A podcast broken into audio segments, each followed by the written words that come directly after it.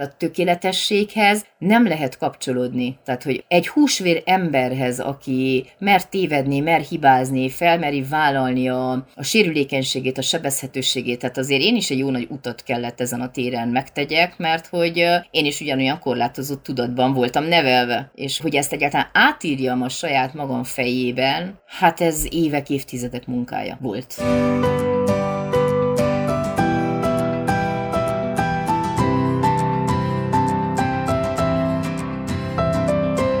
Sziasztok, ez itt az És Boldogan Éltek, boldogan mondjuk 15. része a podcastünknek. Én még mindig Vörös István vagyok, a Kádár Anna Mária, pszichológus, pszichológus kérdezője, aki szintén itt van velünk. Szia Anna! Szia István, én is még mindig Kádár Anna Mária vagyok.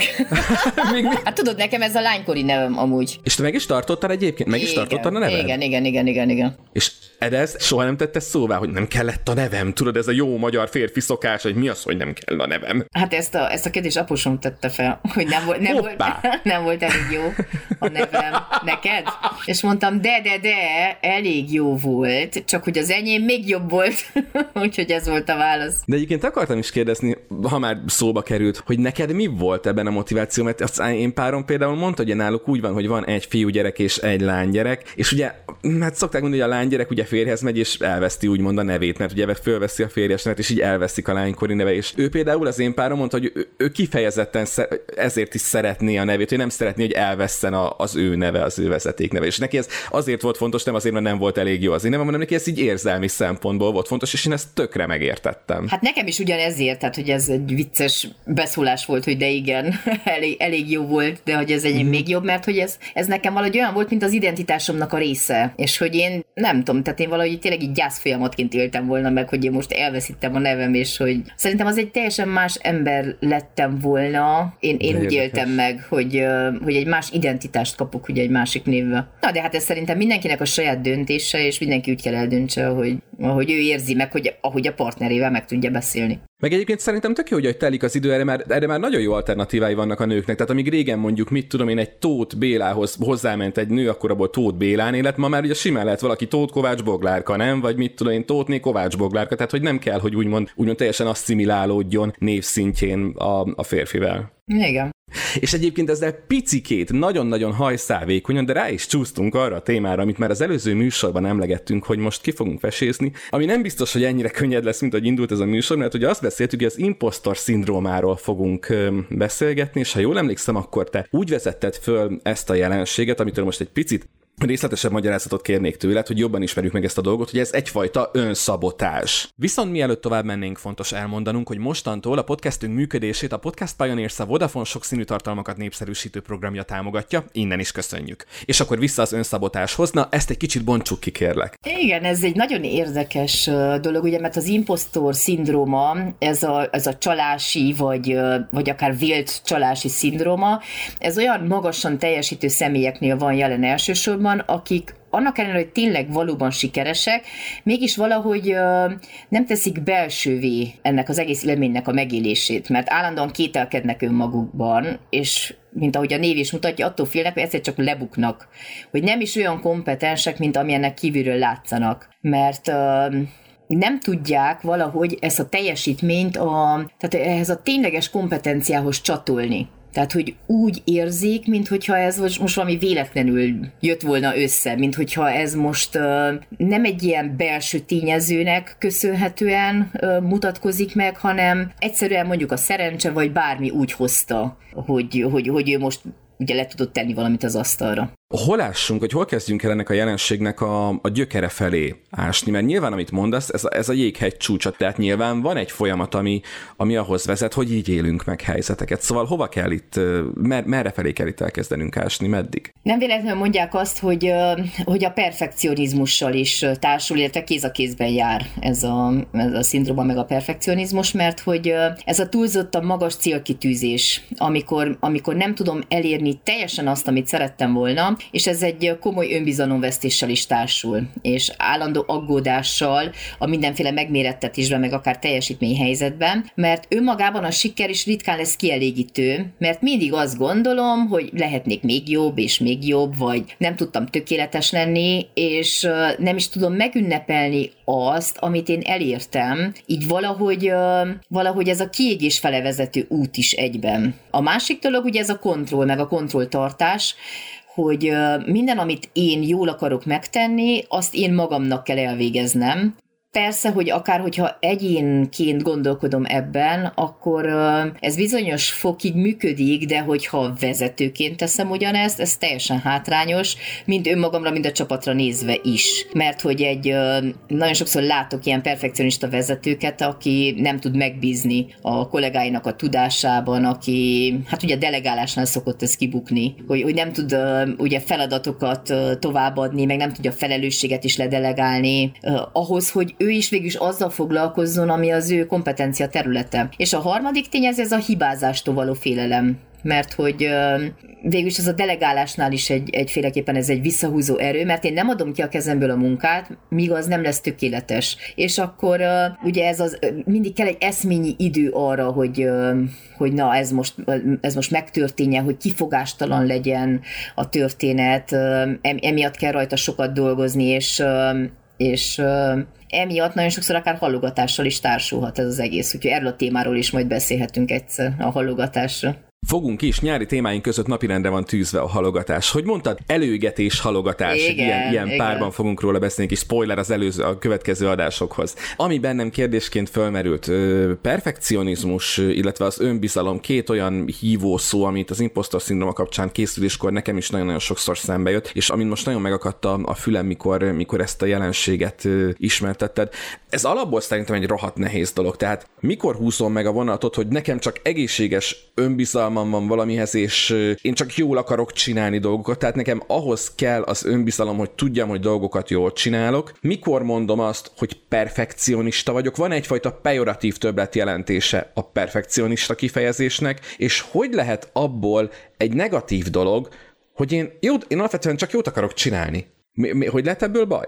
Hát úgy lesz baj, amikor ez a jó már megterhelő úgy önmaga, mint a környezetem számára. Tehát, hogy aki már találkozott perfekcionista emberrel, akkor azt tudja, hogy mennyire fárasztó tud lenni ez a tehát ez az egész lelkület, amiben ő benne van, bármilyen munkában, mert a perfekcionizmus az én szememben egyféleképpen ilyen nagy szorongás, meg, meg ez a görcsösség, ami valahogy pont ezt a flow élményt, az áramlat élményt akadályozza meg. Mert hogyha én teszek valamit, abban mindenképpen ott vannak a hibák, a téve, hogy életszagú lesz ez az egész. Hogyha két fotóra gondolsz, mondjuk a perfekcionista készít egy olyan fotót, amiben ott van a karácsonyfa és a haja mindenkinek be van állítva, és akkor 225 ezerszer újra van készítve az a fotó, hogy tökéletes legyen, aha, aha. és a, amikor uh, így spontán módon történik meg az az egész, akkor lehet, hogy nem lesz minden tökéletes, de pont attól lesz életszerű, mert hogy van abban egy valódi kapcsolódás. Az egyiknél olyan, mint egy robot dolgozna, és az akkor folyamatosan tökéletesíti a teljesítményt, és a másiknál egy halandó, esendő ember, és ezért van az, hogy például egy ilyen személyhez sokkal könnyebben tudunk kapcsolódni, mert, mert az, az életszerűbb.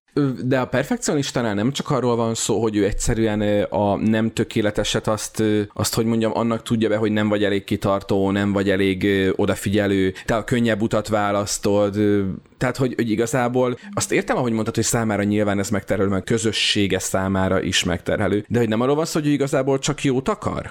Persze, hát mindenki jót akar, tehát a szándék az soha nem rossz. A... Mi, hogy az a pokolba vezető út dolog? hát igen. Jó szándék? Gondolj el egy perfekcionista anyukát, aki, hát ő a rendet akarja mondjuk tökéletesen tehát egyrészt elkészíteni a házba, meg fenntartani. Na most, hogyha van két gyereked, akkor ez körülbelül, vagy, vagy, vagy csak egy, vagy lehet, hogy van egy Rendet fenntartani, még egy is elég, ne viccelj, rendet Igen. fenntartani. Meg, a, meg az, hogy te most ledobhatod-e a kabátodat a kanapéra, vagy sem. Tehát az, hogy belefér a képbe, vagy nem, hogy hazajöttél, és akkor most pont nem oda teszed le a táskád. Hogy vannak olyan lakások, amelyek olyanok, mint a múzeum Tehát, hogy ez, ez például a perfekcionistával egy nagyon jó ilyen képi analógia, hogy bemész, és akkor úgy feszengsz, nem tudod, ide most le lehet ülni, vagy a porszem most lehullott oda, vagy sem. És vannak olyan lakások, ahol ilyen élhető az egész, hogy van egy-két mosatlan tányér, meg itt-ott vannak dolgok, ott hagyva, de hogy látszik, hogy élnek benne emberek. Mert hogy igazából uh-huh, ez uh-huh. sokkal életszerűbb ez a kép. A másikban Igen. valószínűleg, hogy jóval inkább rend van, de hogy uh, ott, ott, ott van ez a görcsösség, meg a feszengés is. És hol jön be a képbe a, a, az impostor szindróma? Tehát abból, hogy én alapvetően egy, egy perfekcionista, egy ilyen nagyon rendre törekvő, egy ilyen nagyon harmóniára, tökéletességre, teljes, a magam értelmében teljességre törekvő ember vagyok, vagyok, hol jön be egy olyan folyamat, ami pedig már, ahogy mondtad, szabotálja önmagát az ember általa? Hát egyrészt kezdődhet akár ilyen nagyon kora gyerekkorban, mert hogy Jung volt az, aki leírt ezeket a típusokat. Nem az a Jung, akire mindenki gondol, hanem egy másik Jung, Y-nal írják. A... Gustav Jung, akire ne, mindenki gondol? Igen, igen, Carl Gustav Jung. Igen? nem ő az archetípusos Jung, hanem ez egy másik De milyen Jung. okos vagyok már, hogy tudtam. Nem, a múltkor is megdicsértél valamelyik trajdal talán. Igen, igen, igen, igen, igen, igen. Tehát ő írt le ilyen alkategóriákat, és az egyik ugye a perfekcionista, a másik a szuper, nő vagy férfi, akkor van ez a született zseni, van a, a szólista, és van a szakértő. Na és ez a született zseni egy kicsit kapcsolatban áll a Carol Dwecknek a korlátozott tudat meg a gyümölcsöző tudat elméletével. Ugye ez Róla a, már beszéltünk. Egyszer beszéltünk röviden, hogy ők maguk azt gondolják, ugye a saját magukról, hogy született zseninek kell lenniük, hogy, hogy őket ugye a saját kompetenciájuk által ítélik meg, az, hogy milyen könnyen és milyen gyorsan és mennyire profin tudnak megoldani feladatokat, vagy tanulnak meg új dolgokat, dolgokat, és ha nem sikerül első próbálkozásra, akkor megszólal ez a belső vészjelző, ez a szígyen. Mert hogy ha jön egy kudarc, akkor bukik a magabiztosság. És ugye a korlátozott tudatnál is pont ez van, hogy elkerüli a kihívásokat pont emiatt, mert hogy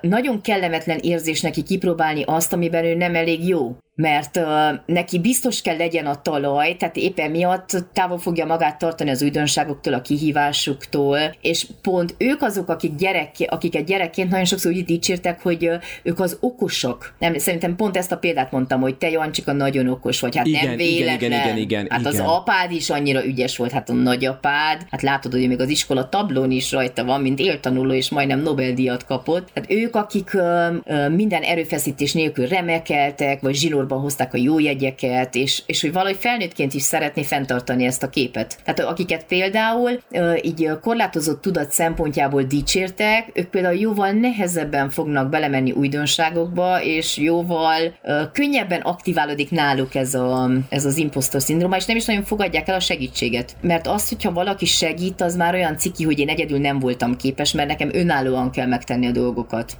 És ez a kitartás a másik olyan terület, hogy egyszerűen elfogadják azt, hogy egy bukás vagy egy kudarc után, hogyha én kitartok, akkor ugye létrejöhet a tudás, létrejöhet a jártasság ezen a területen, nem véletlenül mondják azt, hogy tízezer óra gyakorlás kell még a profiknak is. Tehát, hogy nincs olyan, hogy valaki most született előadó, mert hát nekem is szokták mondani, hogy jaj, hát neked olyan könnyű, mert neked ez mindig könnyen ment, de hogy ment könnyen, hát én egy ugyanolyan szorongó gyerek voltam, aki utáltam a színpadra felállni, meg elcsuklott a hangom, és hogy nekem is nagyon sokat kellett gyakorolni, és hát nagyon nagyon sok ilyen felsüléses helyzet is volt, egészen addig, ameddig valahogy szerintem nekem is imposztor szindrómám voltam, hogy egy az egybe. Tehát így, ahogy végig gondolom, hogy akkor a szorongás volt ilyen helyzetekben, hogy nekem most a tökéleteset kell teljesítenem, és hogy van az, hogyha most itt van előttem egy ilyen nagyon profi előadó, és hogyha én nem tudom ugyanúgy elmondani, és egészen addig, ameddig megértettem, de hát nekem nem kell ugyanúgy elmondani, és én nem kell se Vekerdi Tamás, se Pál Feri legyek, én csak egyszerűen Kádár Anna kell legyek, és ha kiesik a fülbevaló a fülemből az előadás közben, akkor lehajolok, felveszem, oda teszem, vagy most már például simán tudok beszélni arról, hogy jó, hol is tartottam az előadásban, mert nyitottam 22 zárójelet, egy kapcsolat zárójelet, egy kerek zárójelet. Hát ezt a hallgatóknak se ismeretlen, nem? Itt is szoktunk zárójelezni. és akkor elmondom, és kérdem a közönségtől, hogy na, hol voltam, vagy hol tartottam? És nem baj, hogy nem tökéletes, mert a tökéletességhez nem lehet kapcsolódni. Tehát ez nagyon-nagyon érdekes. Tehát, hogy, hogy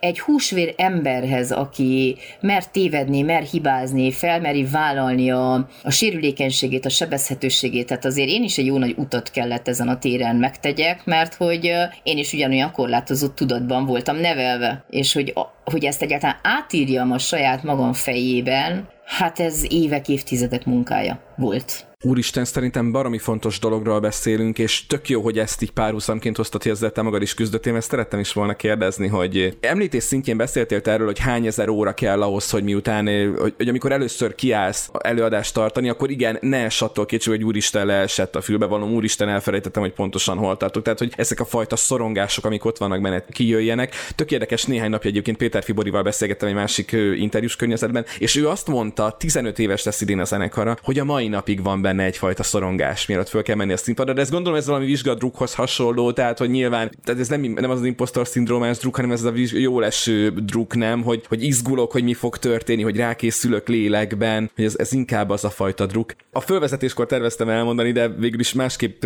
vezettük elő a témát, hogy képzeld el, hogy nézegettem a, a számokat, hogy hogy alakul a, a műsornak a hallgatottsága, ugye én ezt januárban, heti, heti szinten, vagy van, hogy hetente többszöri szinten monitorozgatom. Egy csomószor még a mai napig megfogalmazódik bennem a kérdés, hogy úristen, de jó, tök szépen alakulnak a mutatók, jó irányba megyünk, pont erről beszélgettünk fölvételen kívül, de hogy nem lenne ez még jobb, hogyha mondjuk itt nem én ülnék, hanem mondjuk a Détót Kriszta kérdezgetne téged, és akkor az mennyire profi lenne, meg vajon akkor hol tartana ez a műsor, meg hasonlók. Ez szerinted például már egy, már egy, egy olyan jelenség, amit az impostor szindrómához kötnél, vagy ez még mindig az a nem tudom, elemző, perfekcionista, önbizalmas dolog? Tehát ezt, ezt például hova tennéd?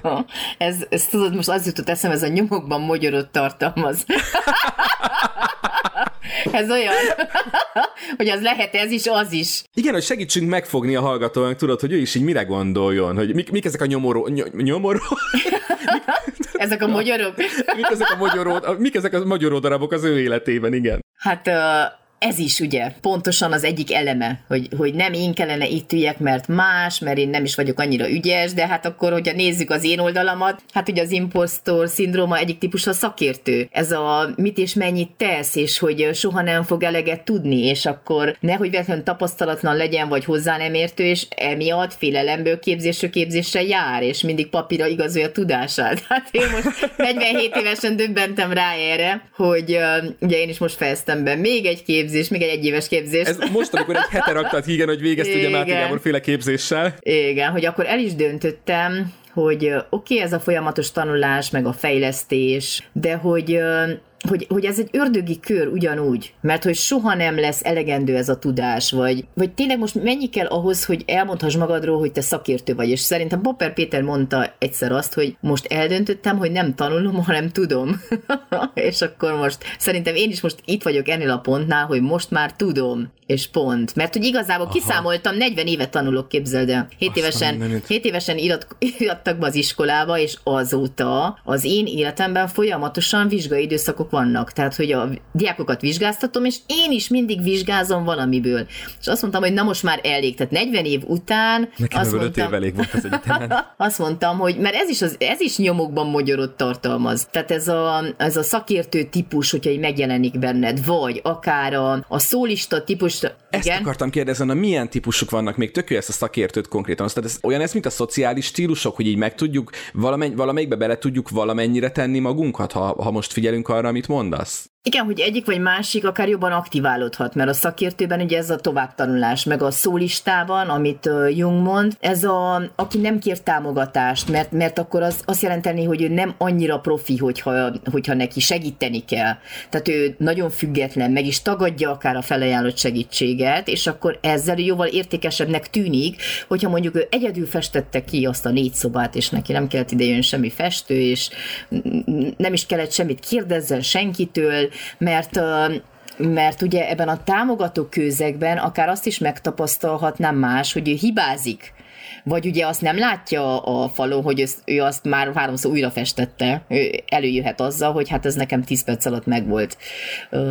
Tehát, hogy nincs retorzió és nincs szégyen ez, ez ugye kultúránként is nagyon eltérő, mert akár, um, hogyha tévedek szervezeti kultúrában is, hogy ezt most uh, büntetik, uh, vagy megszégyenítenek, vagy ez a fejlődés és a tanulási folyamatnak a része? Hogyan fogadják el, akár családban, vagy akár szervezetben? A született Jennyről arról beszéltünk, ez volt a harmadik, a perfekcionistáról beszéltünk, az volt az első, és akkor van még a szupernő, meg a szuper férfi. A, ugye, hogy, hogy bármennyi képzettsége van, hogy ő nem, nem érdemli meg ezt a bet betöltött posztot, állást, bármit, és azon dolgozik, hogy bebizonyítsa az értékét, hogy mindig belülről azt éli meg, hogy például a kollégának sokkal nagyobb a profizmusa, hogy, hogy akár keményebben dolgozik, vagy, vagy az ideálkép túl magas. És emiatt, hát ugye a megnevezésből kiindulva szupernő, szuperférfi, ez a túlterhelés és ezáltal ugye a fizikai, meg a lelki egészségét is kockára teszi. Ez a kiégés felé vezető út is, amikor a túlóráktól,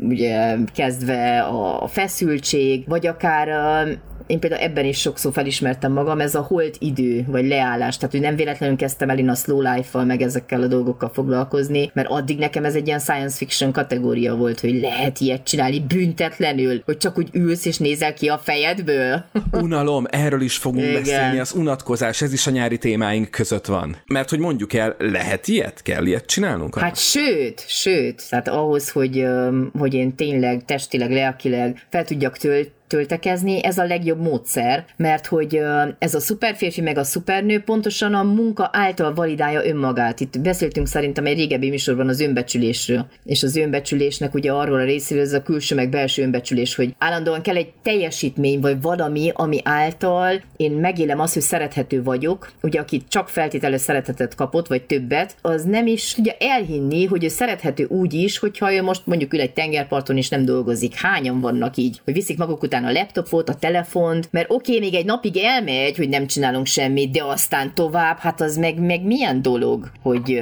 hogy csak így lopjuk az időt. A nyaralós részünkben említettük, de mélységében nem mentünk bele, ott, ott volt erről szó ez a laptop és mobiltelefon a, a tengerparton dolog, meg ez a kiesünk a munkából, belezuhanunk a munkába, amikor jövünk e, ebben az összefüggésben. Beszélgettünk erről, tök érdekes, hogy mondta ezt a szupernő, szuperférfit, amikor, amikor egy kicsit próbáltam kiművelni magam ebből az impostor szindrómából találtam egy, egy cikk foszlányt, ami nagyon tetszett, és külön rá is szerettem volna kérdezni, mert egy érdekes volt nekem, hogy miért pont ezt a kört fogták meg. Ez így hangzik, ez a mindset pszichológiának az oldaláról van, hogy az impostor szó elmagyarázza, hogy mi angolul a jelentés, hogy ezt a szindrómát 78-ban két pszichológus tárta föl, és úgy jellemezték a jelenséget, mint szélhámosság egy intenzív belső tapasztalását, és azt találták, hogy ez különösen gyakori, sikeres és jól teljesítő nők körében. Mert ugye azzal kezdtük mutatni, hogy a sikeres emberek, a vezetőknél ez egy, egy nagyon gyakori jelenség, de ugye ez a, ebben a, a, a 78-ban föltárt kutatásban kifejezetten a sikeres és jól teljesítő nők körében volt magas az arány. Azt írták, kutatásukban vizsgált nők kiemelkedő szakmai sikereket értek el, de tele voltak önmagukkal kapcsolatos kétségekkel, úgy vélték, hogy a sikerük szerencsének, hibás ítéletnek vagy félreértelmezésnek az eredménye, nem pedig a megérdemelt személyes erőfeszítéseiknek köszönhető. Erről ugye már beszéltél beszél. Az emberek közel 70%-a legalább egyszer megtapasztalja az impostor szindrómát élete során, a jelenség nem korlátozódik csak nőkre, vagy csak a sikeres emberekre. Tehát, az első kérdés az idézet kapcsán. Mit gondolsz 78-ban? Miért pont a nők? Tehát akkor, akkor ezt a jelenséget miért éppen az akkor sikeres nők körében tudták a, a legélesebben kimutatni? De akár az évektől függetlenül ez a jó kislányoknak egy folyamatos problémája, hogy elég jó vagyok-e, elég ügyes vagyok-e, le tudok-e tenni valamit az asztalra, hogyha engem összehasonlítanak mondjuk egy férfival, tehát akár az üvegplafon jelenség, ami persze nem a 70-es években kezdődött feltétlenül, de ott mondjuk ez jellemző volt, hogy akkor még a vezetők, meg Igen. ezek kifejezetten férfi szerepek voltak, nem? És akkor ha egy nő oda került, akkor még inkább megkérdőjelezte a saját képességeit, hogy joggal vagyok-e ott, nem? Mert akkor valahogy a társadalmi rend is így adta alá a lovat, az impostor szindrómája alá a lovat. Igen, igen, igen, igen, igen. Hogy uh, egyáltalán ugye a neve, nevelésnek uh, milyen hatása van er, erre az egész helyzetre, mert én mindig végig szoktam gondolni a mögötte álló dolgokat, és uh, valahogy akár abból is kiindulhatunk, hogy miket duruzsoltak annak ide idején az anyukáink, vagy a mi fejünkben, mert hát én is 75 születésű vagyok, és nekem is már megkezdődött ugye a duruzsolás a fejem, hogy egy lánynak azért hogy kell viselkedni, mit kell csinálni, ide mehet, oda nem lehet, ez lehet, nem lehet, és, és szerintem akár még az első generációs értelmiségiként működő gyerekeknél is ez nagyon gyakori, ugye, mert nekik nincs egy mintájuk, hogy az ő anyukájuk ezt mondjuk hogyan csinálta volna, és hogy magára maradva, például én, ezt én is nagyon sokszor megéltem, hogy rengeteg olyan helyzet van, amiben egyszer egyszerűen nem tudom, hogy hogy kell tájékozódni, mert nekem kell kitaposni az utat. Senki nem, nem volt ott előttem, hogy megmutassa és megmondja, hogy na figyelj, az egyetemen például erre kell figyelni. Na, amikor doktorálsz és bemész az eltére, akkor na majd ott azt nézd meg. Amikor kiállsz a színpadra, amikor mit tudom én, majd tanítasz. Tehát, hogy nem volt előttem egy minta, a családon belüli minta, hogy ezt hogyan is kell. Ugyanakkor ez viszont egy érdekes kettősség lehet a te konkrét esetedben, hogy azt viszont mondtad korábbi adásban, hogy anyukád meg ugyanakkor egy ilyen úgymond hőse volt a családnak. Tehát, hogy mondjuk lehet, hogy abban a területben, amit említesz, nem tudott neked példát mutatni, de egyébként meg a női szerep tekintetében meg egy olyan erős példát kaptál tőle, ami viszont szintén a, a megfelelési kényszeredet egy bizonyos irányban tolhatta, hogy ahogy mond, mondtad, ő nagyon későn fogalmazta azt meg, hogy nem kell mindig hősnek lenni, nem kell mindig Igen. helytállni, nem hát kell mindig. Pontosan. Egy szupernő volt a saját területén, és hogy valószínűleg ugye a mintának ez a része, ez teljesen átjött, végülis az én szorongásaimban, meg ez a nagyon erős teljesítmény motivációmban, hogy, hogy na ezt csak tökéletesen lehet csinálni, vagy sehogy. És hogy fú, hát ne tud meg nekem hány éjszakán, meg hány, hány és hány ilyen éven van abban, hogy a dolgok tökéletesek legyenek, és aztán utána meg abban, hogy ezt az egészet elengedjem, és csak elég jó ö, fele törekedjek, mert ez egy hatalmas szabadság utána. Tehát, hogy ez, ez, ez ebből a szempontból mondjuk irigylem a saját lányomat, hogy neki mennyivel könnyebb életútja van. Tehát, hogy ő, szerintem át van a ló, a ló másik oldalára. Tehát egyáltalán, tehát le se szarja. Tehát, hogy semmi. Így van, így van. Nem, mit tudom, nem lett meg a furuljatok, csak neki egyedül az osztályban nem horgolta meg, de hát ő most nem akarja ezt meghorgolni, és aki hagyjunk békét ezzel az egésszel. És semmi ilyen kényszere nincs. Hát szerintem én éjszakákat horgoltam volna, meg gyakoroltam volna abban, amiben nem voltam jó. Na igen, ez a motiváció kérdésköre, Na, és Lilának nem készült el a Horgolt furuljatok. Nem. Nem volt-e ott benned a kis ördög? De. Anyuka, hogy ne majd én meg. megcsinálom, nehogy De. már az én lányom legyen az egyetlen, akinek nincs meg, majd én éjszakánként, és majd belecsempészem a táskájába, és előrántja, mint a nyuszit a kalapból, hogy kész van. Miért nem csináltad meg? Pont ezért, mert uh, azzal önmagamnak mondtam volna ellen, és nagyon sokszor ott volt ez a Hát valahogy ez, ez, ez, a, ez a fajta motiváció, na menjek és csináljam meg, és egy kicsit még horgoljak bele. Persze segítettem neki, de mondtam, hogy ezt nem, tehát nem fogom helyetted megtenni, és most van egy egész vakáció, és ez neked kell, mert hogy ezáltal pont azt veszem el tőle, ami benne kell megszülessen, hogy ez a belső motiváció, feladattudat, ami ugye kisiskoláskorban alakul, és nem mindenkinél egyformán, és talán a félfelem örül neki, hogy ő mer rebellis lenni, talán én a gyerekkoromban soha nem tudtam ezt megtenni. Tehát, hogy én mindig az éltem tanuló, és ezt tudom, hogy ez mennyire fárasztó, és hogy mennyire elrabolja egyféleképpen a saját gyerekkorodnak ezt a spontaneitását, meg a szabadságát. Tehát ugye a közepesebb, meg a úgymond a rosszabb tanulóknak ebből a szempontból könnyebb az életútjuk, mert rengeteg szorongástól megkímélik magukat. Feltéve, hogy hátra tudnak dőlni, és azt tudja mondani, hogy én egy jó tanuló vagyok, és ennyi. De a közepes meg a jó tanuló nagyon gyakran szeretne jeles vagy kiváló Igen. tanuló lenni. Most ezt akartam tőled kérdezni, hogy nálam például soha nem volt ez a nyomás otthonról, hogy, hogy azt láttam volna, hogy ú, anyu milyen tökéletes, hú, apu, ezt szegényként nőztem, főleg milyen tökéletes, és nem is várták ezt tőlem. Egyszer életemben harmadikban volt talán kitűnő bizonyítványom, ha jól emlékszem, átsúli harmadikban, akkor voltam amúgy kitűnő, utána volt olyanom, hogy három-négyesen volt, aztán utána ennek már környékén se, tehát ennek az ilyen, de majdnem öt egészes átlagnak már a környékén se voltam, de mégis ott volt mindig bennem, hogy, hogy jobb akarok és több akarok lenni, akkor ez például miben gyökerezhet, mert biztos, hogy benne, hogy aki most hallgatja ezt az adást, szintén pontosan tudja, hogy ez milyen cipő és hol szorít. De hát ez lehet egy, egy nagyon egészséges hozzáállás is, hogy én jobb akarok lenni saját magamnál, nem? Tehát, hogy végig mindig ez visz előre, hogy én most ilyen vagyok, de lehetnék jobb azért is. van, mert nem mérem jól föl a képességeimet. És azt mondom, hogy nekem egy jónál meg kell húzni, mert én, én ennyi vagyok, én egy jó vagyok, de jóban, jók között tudok a legjobb lenni. Ezt hogy érted? Na még egyszer ezt ismételd meg. jó, Három óra alvást tegyük hozzá zárójel, igen, és igen. itt ülsz és beszélgetsz impostor szindrómáról. Igen. Tehát, hogy az nem egy járható út, hogy azt mondom, hogy nekem ez a képességem, én, én a jó tanuló vagyok, én nem leszek soha jeles vagy, vagy kitűnő mert egyszerűen nem vagyok képes rá, próbáltam és nem vagyok képes rá, de mondjuk a jó tanulók között tudok a, a legjobb lenni, vagy szeretnék a legjobb lenni. Igen, tehát hogy ez akár a pályaválasztásnál is nagyon fontos, hogy, hogy én meglássam azt, hogy a különböző területeken hol, hol és mennyire tudok teljesíteni. Ez lehet egy egészséges önbecsülés, amikor azt látom, például mondjuk vegyük a matematikát, hogy figyelj, én ennyit tudok matekből. Például az nálam ez nagyon jól ment, hogy ezt beláttam saját magamnak, hogy hát, itt korlátozottak a képességem, amit meg kell tanulni, így képletek, meg stb.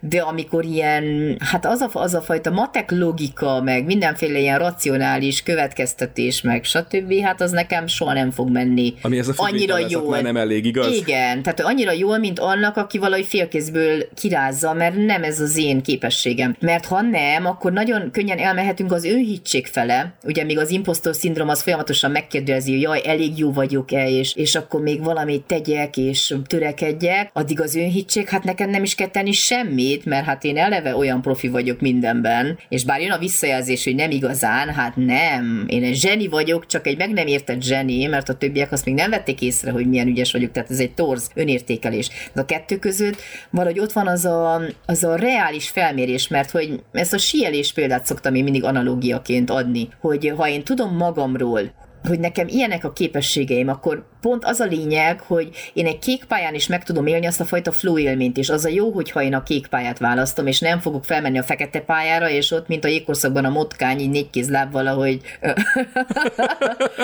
Szorítom a makkot. Igen, valahogy leoldalazzok ugye a fekete pályán, csak azért, hogy mutassam meg és bizonyítsam be, hogy hát nekem az is menne, de hát nem megy, mert azon meg tiszta görcs vagyok. Ez is ugye saját példa. Tehát, hogy kell, kell egy kicsit ö, ez a tehát, hogy valahogy ez a törekvés is arra, hogy több legyek, mint ami, amit te mondtál, hogy egy kicsit több legyek, tehát azért mégiscsak a cél a piros pálya.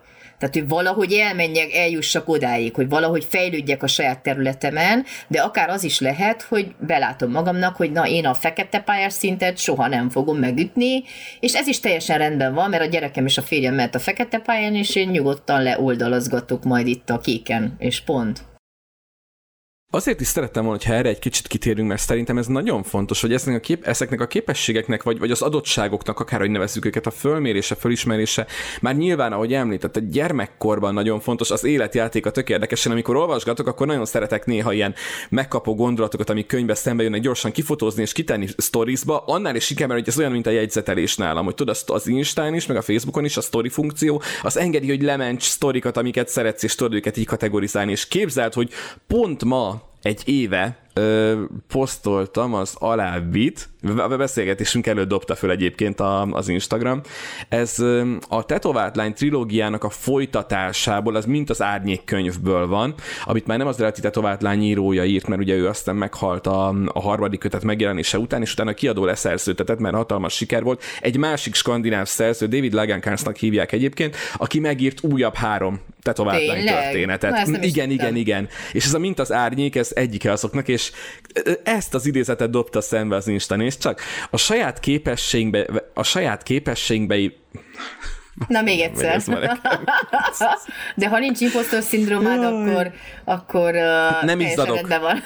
Így nem izzadok, nem ver a víz. Csak, csak neki futunk harmadszor. Igen. A saját képességbe Na jó, negyedszer, de mindegy.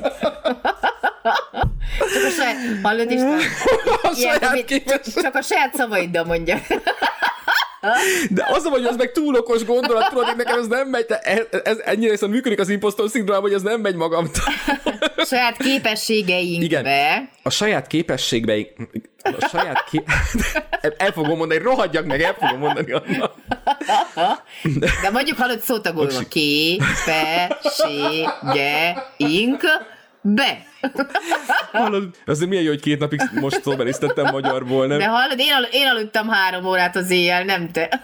Jó, te. most jól aludtam pedig. Tehát a saját képességeinkbe vetett túlzott hit kockázatos is lehet, mert hogy megakadályoz a fejlődésben. Intellektuális érésünk során az önmagunkba való kételkedés döntő szerepet játszik, olvasható a könyvben, és ez nem volt ugyan túl eredeti vagy úttörő jelentőségű felfedezés, de legalább érdekes volt, mert a gyerekekről és az önbizalomnak a fejlődés megélésükben betöltött szerepéről írt. Ez milyen jól keretbe foglalja már, amiről beszéltünk, nem? Hogy a saját képességeinkbe való túlzott hit az kockázatos, mert hogy megakadályoz a fejlődésbe. Igen, tehát, hogy az impostor szindromát, hogyha egy ilyen skálán képzeljük el, és akkor van egy egyik véglet, meg másik véglet, akkor uh, valószínű, hogy, hogy uh, az, hogy időnként mozgunk uh, ezen a tengelyen, és időnként megkérdelezzük saját magunkat, ez az önismeretnek is egy nagyon fontos része. Mert hogyha nem, akkor igazából pont ezt az utat vágnánk el valóban, hogy, hogy lehetek-e még jobb, tehetek-e valamit azért, de ez,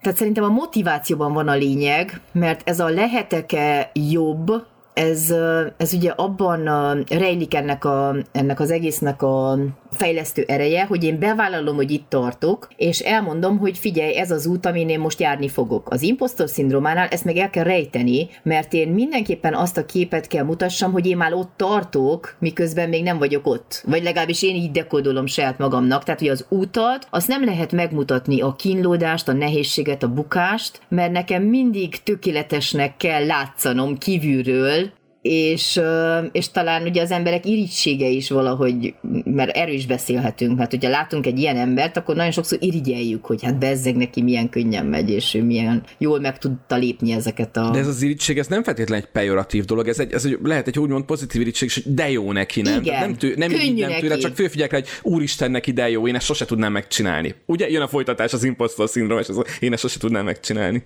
Igen, mert sokszor kaptam én is ilyen visszajelzést, hogy hát neked akkor könnyű, mert akkor te ezt így tudod csinálni, meg úgy, és amikor ugye megszülettek a, a történetek, ami az út mögött van, a rengeteg kínlódás, stb., akkor itt a csodálkozás, jé, tényleg, és veled is történt ilyen? Hát nem, mert én is még most álltam a falvédőről, vagy nem tudom. Tehát, hogy, hogy valószínű, hogy én is ezt a látszatot akartam akár egy kicsit fenntartani, hogy én ezeket így félkézből kirázom, de hogy nekem is, mint mindenkinek ugyanaz a történetem, és ugyanúgy én is elfáradok, lehet egy kicsit később, vagy ugyanúgy bele tudok bukni valamibe, vagy ugyanúgy lehetek bizonytalan, vagy ugyanúgy szoronghatok, és hogy, hogy az, az a nagyon szép szerintem ebben az egészben, a történetmesélésről is ugye beszéltünk egyszer, hogy, hogy amikor megszületik a történet erről az egészről, és azt fel tudom vállalni akár saját magam számára, akár a nyilvánosság számára, akkor ez egy olyan nagyon nagy megkönnyebbülés, mert ez, mert ez az élet mesédnek a részévé vált. Tehát ott már nem kell bujkálni, nem kell lebukni, hanem te buktatod le úgymond saját magad,